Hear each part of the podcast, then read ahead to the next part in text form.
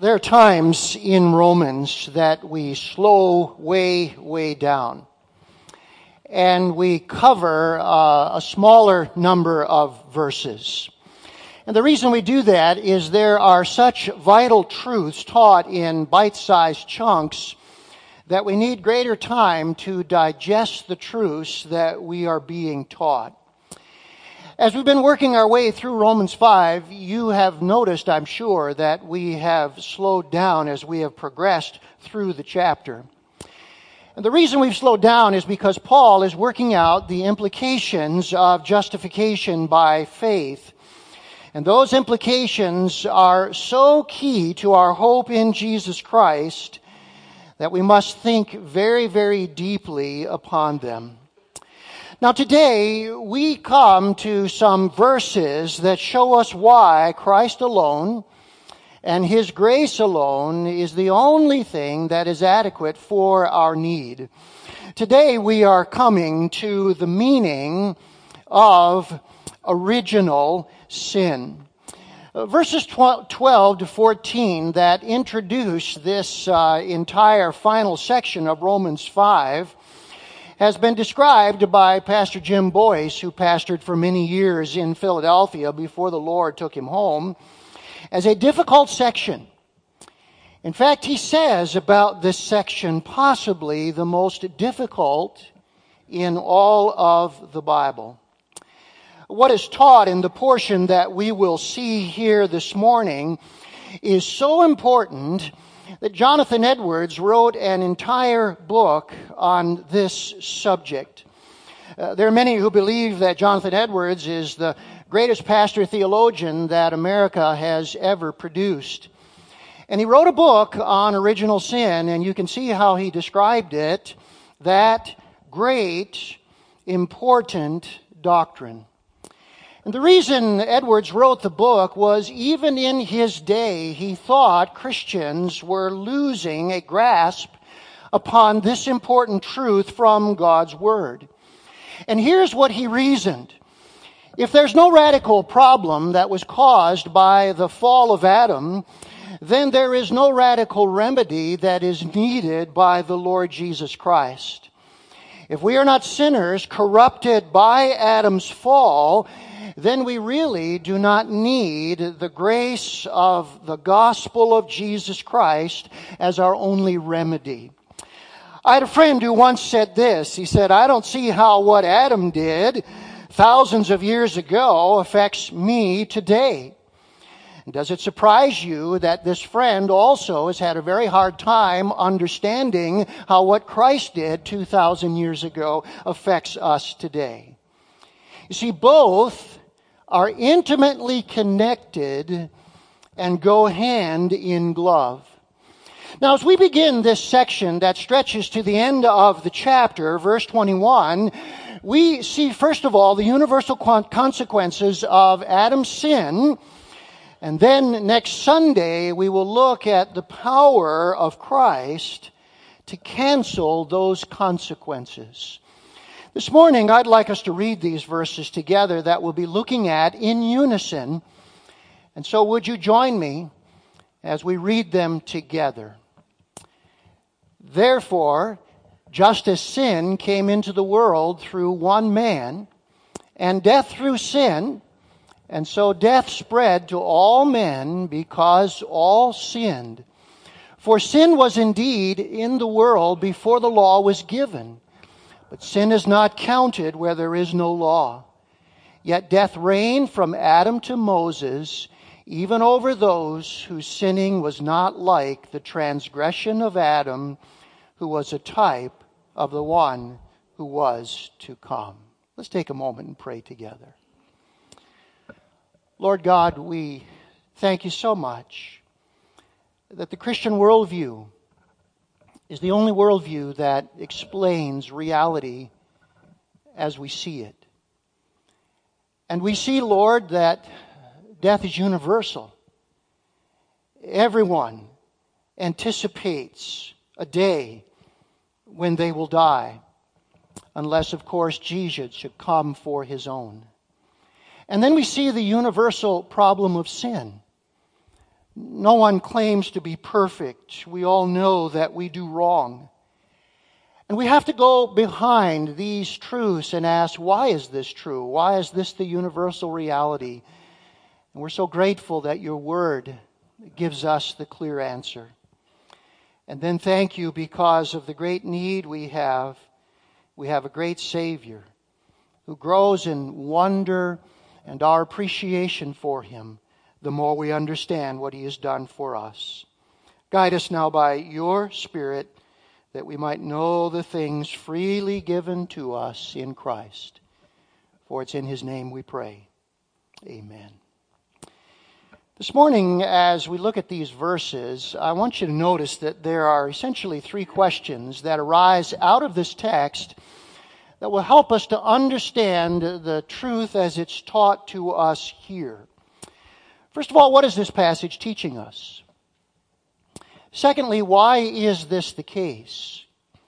And then, because this truth has been so hard for people to accept and believe, is there any proof that this is indeed reality? And so, as you have your Bibles, open them with me to Romans chapter 5. And let's begin this morning with question number 1. What is being taught in this passage? And here the answer to the question is very simple, as it's found in verse 12, that Adam's sin spread death to everyone. It says, therefore, just as sin came into the world through one man, and death through sin, and so death spread to all men because all sinned. Now, verses 12 to 14 are describing the universal reign of death over all humankind. And verse 12 tells us the reason for this universal reign of death is because of sin. Now, the one man that it says sin came into the world through, or death came into the world through, is Adam. And Paul is clearly here referring to the warning that God gave to Adam in Genesis 2, verse 17. We all know it very well. God said to Adam, "But from the tree of the knowledge of good and evil you shall not eat. For in the day that you eat from it, you will," and what's the last two words? "Surely die." Now, what this is telling us is that death is not the natural end of life, as so many believe today. Frequently, when we go to funerals today, we discover in those funerals that death is not even viewed as an enemy. So many people today want to celebrate life, and all they want to do with death is somehow view it as an inconvenient fact that all of us must go through, but there are really no ramifications to it. Often today, when a person dies, doctors will say, or they will give a report of the cause of death, won't they? They'll say maybe it was cardiac arrest, or maybe it was a fatal disease. Sometimes they'll just say the person died of old age. But the Bible is telling us here those things are not the cause of death. They are the means of death. They're not the ultimate cause. Death, the Bible teaches us, is a separation of the soul from the body, and physical causes cannot account for that. So the Bible is very, very clear that death is a punishment for sin, and that death includes spiritual death, separation from God, physical death, the separation of the body and the soul, and ultimately eternal death, separation from God forever in a place the Bible calls the lake of fire. So death is a spiritual transaction caused by God as a judgment on the sin of humanity. Now, the amazing thing here in verse 12 is it says, one sin introduced death into the world, and ultimately to every single person. The word spread in verse 12 is a very important word. It has the idea of distribution. So the concept is this. Through one man, sin came into the world, and death through sin. And so, death makes its way to every single individual member of the human race. That's its extent. And that's its distribution to everyone. Whenever somebody dies unexpectedly, and particularly if they're a younger person, Ellen and I will often talk about this very fact. And we'll say to each other, you know, we think we're going to live. But the reality is we're going to die, isn't it? That's the reality. And when somebody younger dies, we are surprised by that because we all assume I'm going to live, and the younger I am, the more that means the greater the life that I have in front of us. But here's what the Bible really says. All of us begin life with death hanging over us. And we live our life under the sentence of that death. Spiritual death, physical death, and eternal death. That's what this passage is teaching us. Now let's move to the second question here. The second question is why? Why? And the reason this is true is verse 12 says that we sinned with Adam. We sinned with Adam. Notice at the end of the verse it says, because all sinned. I want you to pause here with me for just a moment. When Adam sinned, we sinned. You sinned. I sinned. Every single person who has ever lived sinned. When he ate the forbidden fruit, we ate the forbidden fruit right along with him. God charged every single one of us with Adam's sin. Now, I want you to notice that there are two things in this passage that stress this. Did you notice in verse 12, the word sinned is in the past tense? Did you notice that? It doesn't say all have sinned personally, but all sinned in a past moment in time. At a specific instance, we all sinned, and that sin was when Adam sinned. And then I want you to notice something else as we next week will look at verses 15 down to 21, that this one sin is emphasized in the following verses. Sometime this week, read those verses, and you will find these three phrases over and over again. One trespass, one sin, one disobedience. You will find those three phrases 6 times. 6 times. So the sin referred to was Adam's sin, and God charged all of the human race with sinning with Adam when Adam sinned. Now, I can see somebody raising their hand a moment this morning and saying, wait a minute, hold on. I wasn't there. I wasn't born yet. How could I be guilty of a sin that I was not present to commit? I can hear somebody else say, wait a minute, Pastor, aren't we held responsible for our own sins, not the sin of someone else like Adam? What is going on in this passage? We must understand that the Bible teaches there is a solidarity between the whole human race. We are like one great big family, all descended from one man, Adam. In fact, if you were to look very carefully at the Old Testament in the original language, you would discover that the name Adam also means mankind. Now, I want to take you to a passage where we see this very, very clearly. Genesis 5, 1 and 2. And notice what this says, and I want you to notice in both places where you see the little square outline of a box, it is the very same Hebrew word, Adam. So let me follow as we read the text. This is the book of the generations of Adam. In the day when God created man, he made him in the likeness of God. He created them male and female, and he blessed them and named them man in the day when they were created. And you'll notice the little footnote teaches us the truth here, that the Hebrew word Adam is the word for an individual man that we know as Adam, but it is also the word for all mankind, all humankind.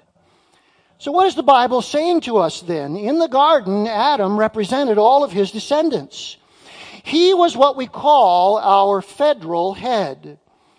All of us know that we live in a federal government. We elect representatives. They go to Washington, and there they represent us because they are our federal heads.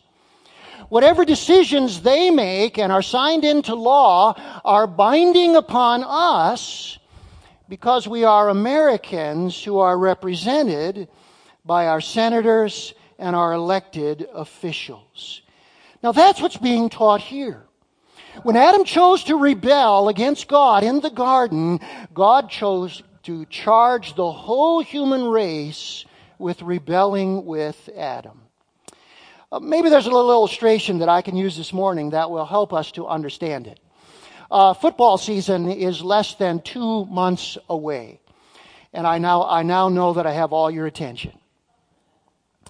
And in a couple of months, many of us are going to watch our favorite football team. And as we're watching our favorite football team, inevitably what's going to happen is when the offense comes up to the line of scrimmage and the quarterback begins calling the signals, there's going to be an offensive lineman who jumps before the snap is given. A yellow flag is going to go into the air, right? There's going to be a penalty. And here's what's going to happen as a result of that penalty. That single individual lineman is going to be required to go back 5 yards. Is that what is going to happen? Who's going to go back 5 yards? The whole team. Don't raise your hand if you're one of those people sitting there saying, "That's not fair. That's not fair." Well, why is the whole team sent back 5 yards? Why are they penalized? Well, the reason is football is a team sport. There's a solidarity amongst a team. And one player can affect the whole game. In fact, one player can affect the whole season by one action. Bill Buckner just passed away, the baseball player. Many of you remember in the 1986 World Series, the Red Sox had it all wrapped up, and a ball trickled between his legs, and he muffed it, and the entire team lost the World Series. See, the actions of one person on a team can affect the whole team.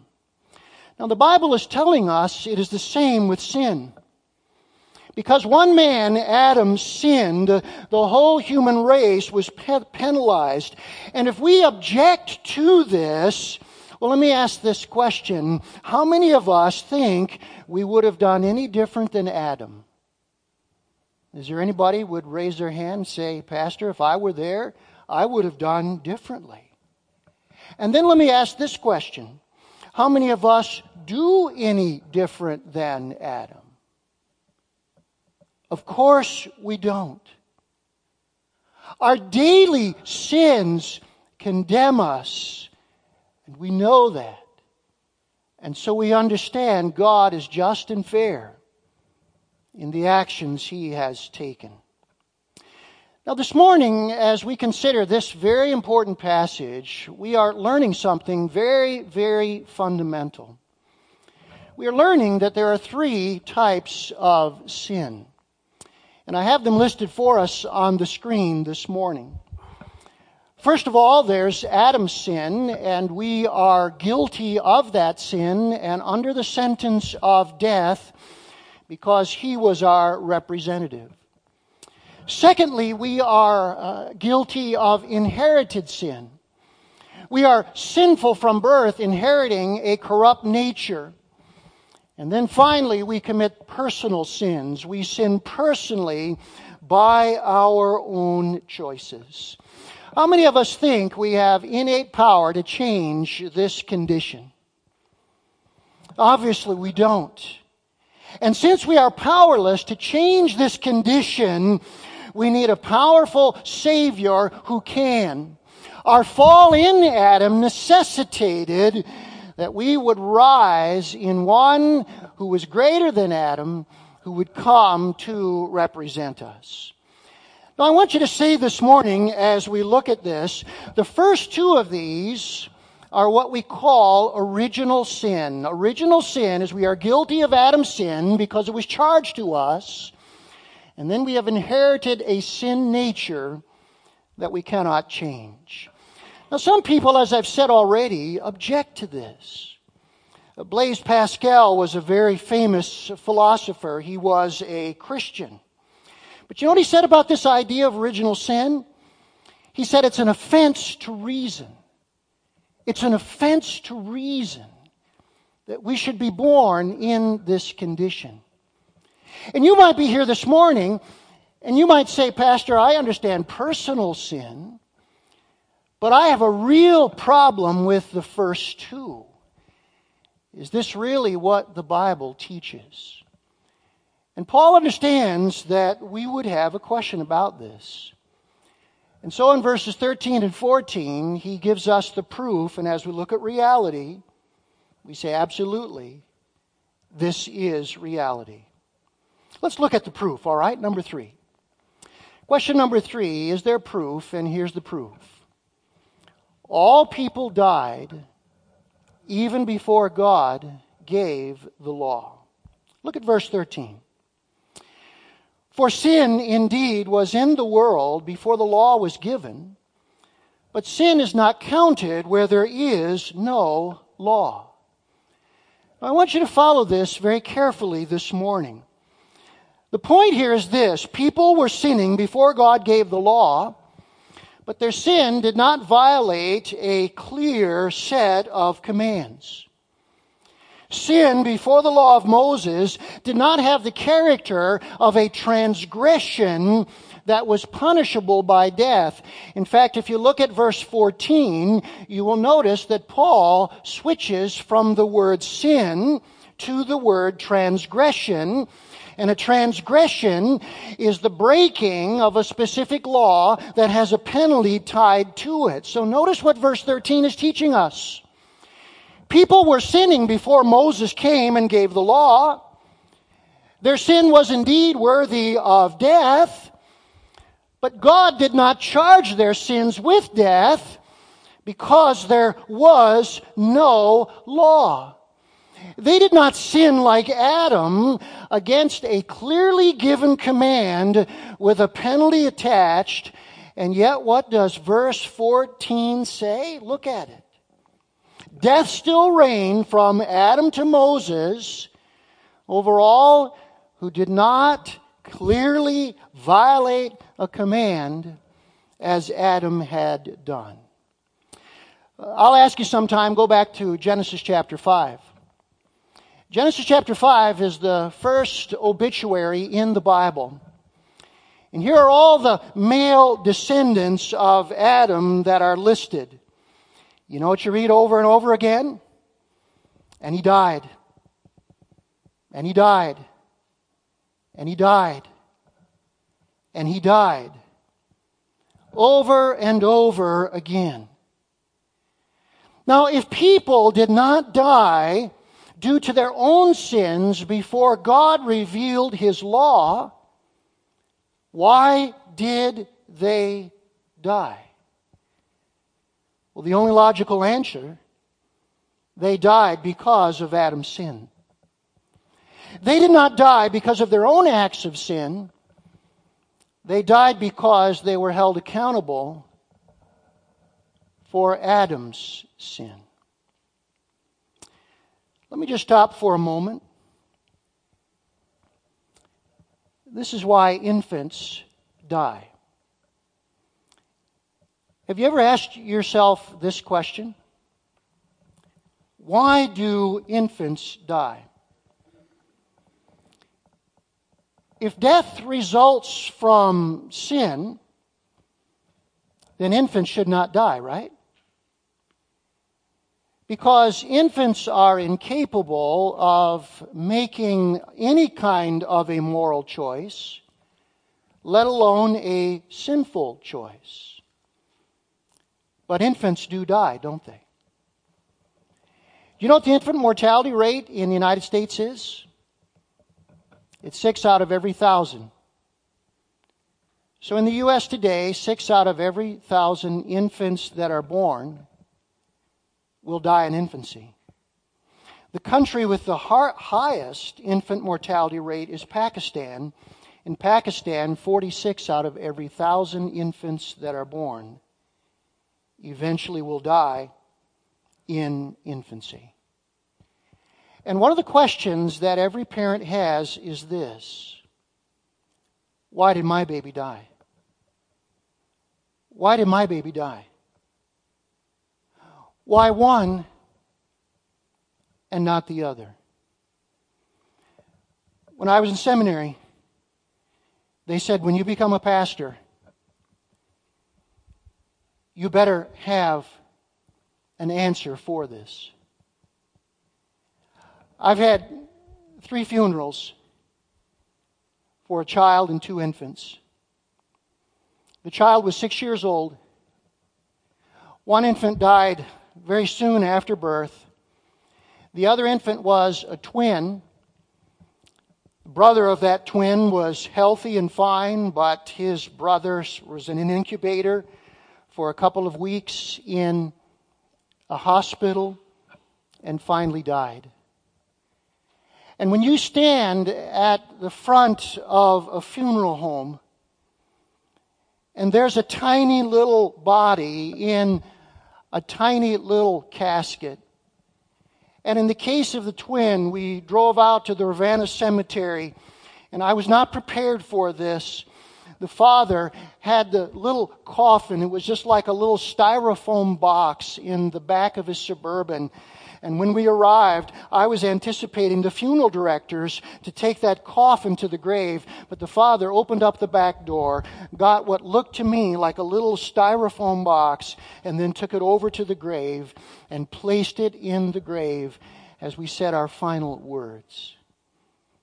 It's heart-wrenching. It's heart-wrenching. And every parent wants to know, why did my baby die? And then what's the next question? Will I see my baby in heaven, right? That's the next question.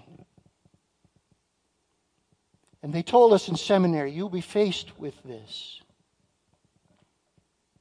And you need to have an answer.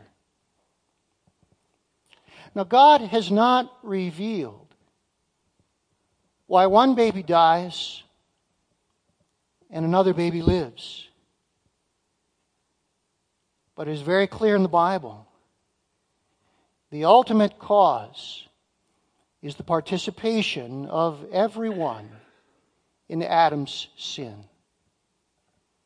Even a little baby born into this world is born under the sentence of death.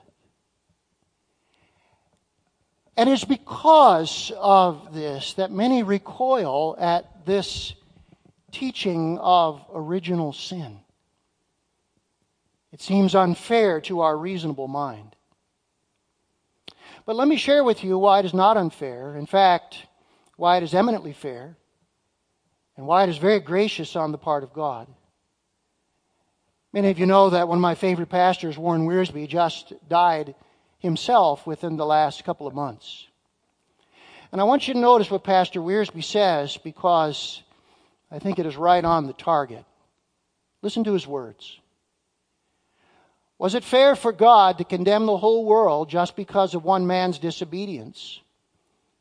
The answer, of course, is that it was not only fair, but it was also wise and gracious. To begin with, if God had tested each human being individually, the result would have been the same: disobedience. How many of us cannot say that is not true? If we were all tested individually, what would the result be? Exactly the same.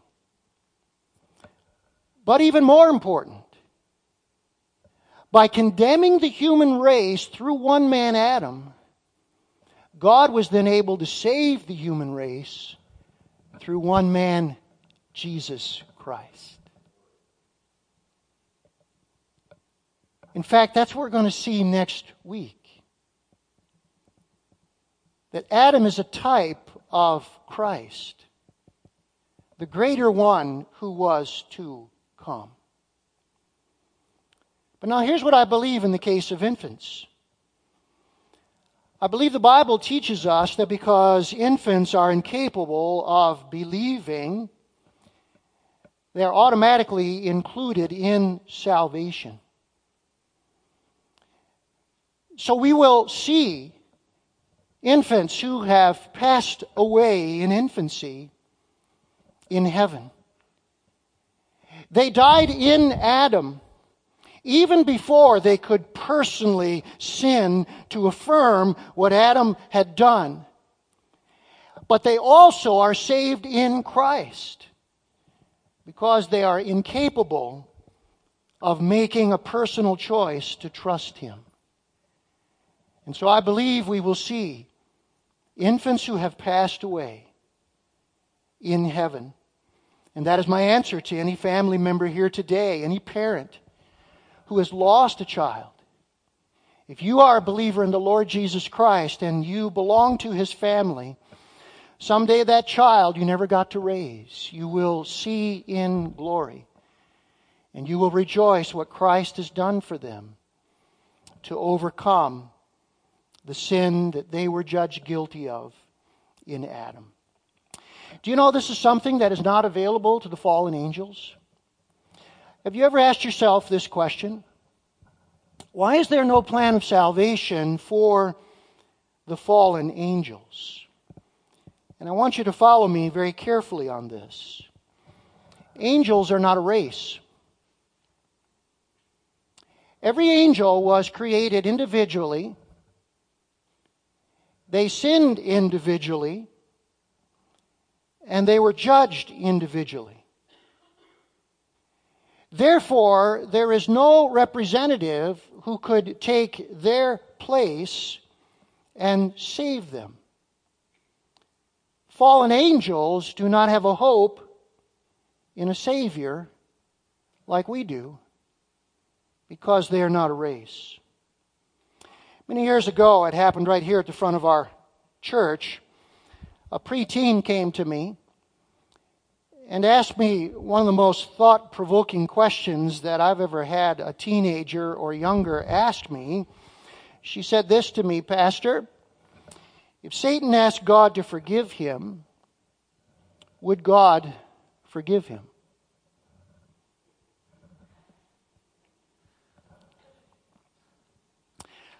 I had the biggest temptation to say, "Go and ask Pastor Hank."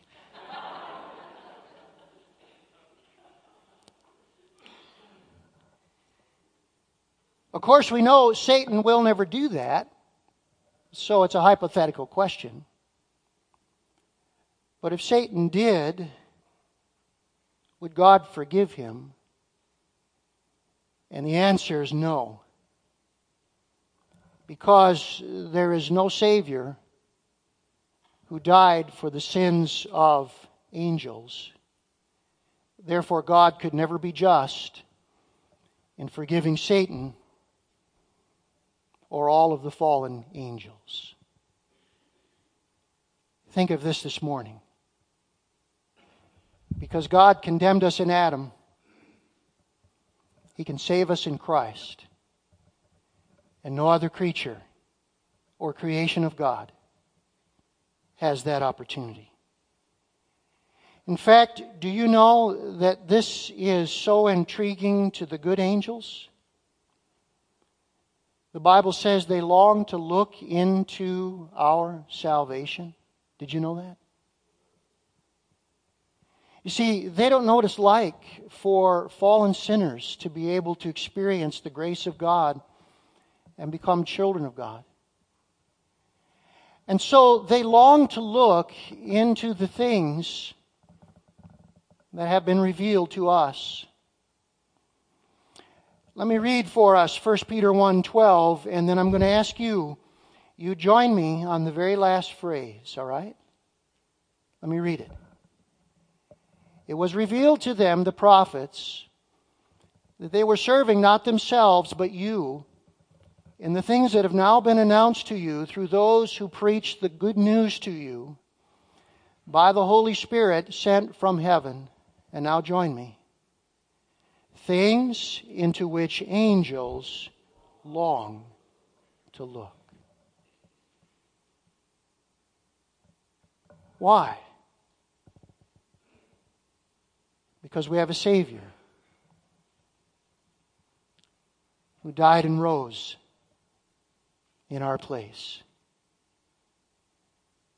And that's an amazing, amazing thing to the angels. Let's bow our heads together and close our eyes.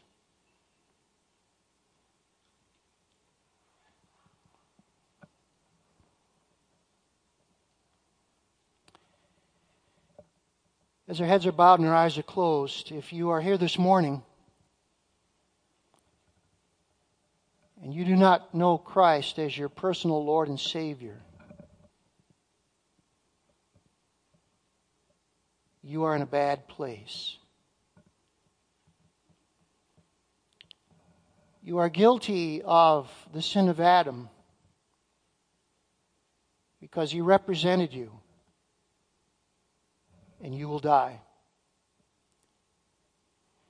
You have a sin nature that you inherited from your parents, going all the way back to our first parents. It has corrupted you, and you will die. And then added to that, on a regular basis, you do say and think the things that you know are displeasing to God. And you add your personal sins, and you will die. And your greatest need is a Savior. Your greatest need is to somebody who will come, who is a part of your race, who can represent you, who can give an infinite sacrifice because He is not only man but also God. And therefore, He can interpose His righteousness on your behalf. And by your faith in Him, you can be declared not guilty, forgiven, and made new in Christ.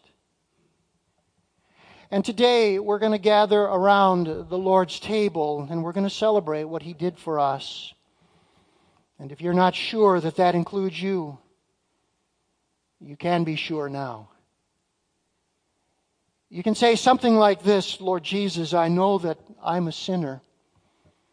In all three ways, the Bible says I am. I know that I cannot merit your acceptance. I cannot earn my way into your family. But I believe who Jesus is. I believe what He did. And I turn to Him. I repent. I turn from my own way. And I turn to Jesus. You can say, Lord Jesus, come into my heart and be my Savior. Come into my Lord and be my life. Forgive me. Give me life anew. Make me a child of God. And then you can say today, Lord Jesus, believing the promise of your word, that whoever calls upon the name of the Lord will be saved. I now will follow you. I know I will not do that perfectly, but I will follow you with all of my heart. I will let you be Lord of my life because of what you have done for me. Thank you, Lord Jesus, you may say, for saving me.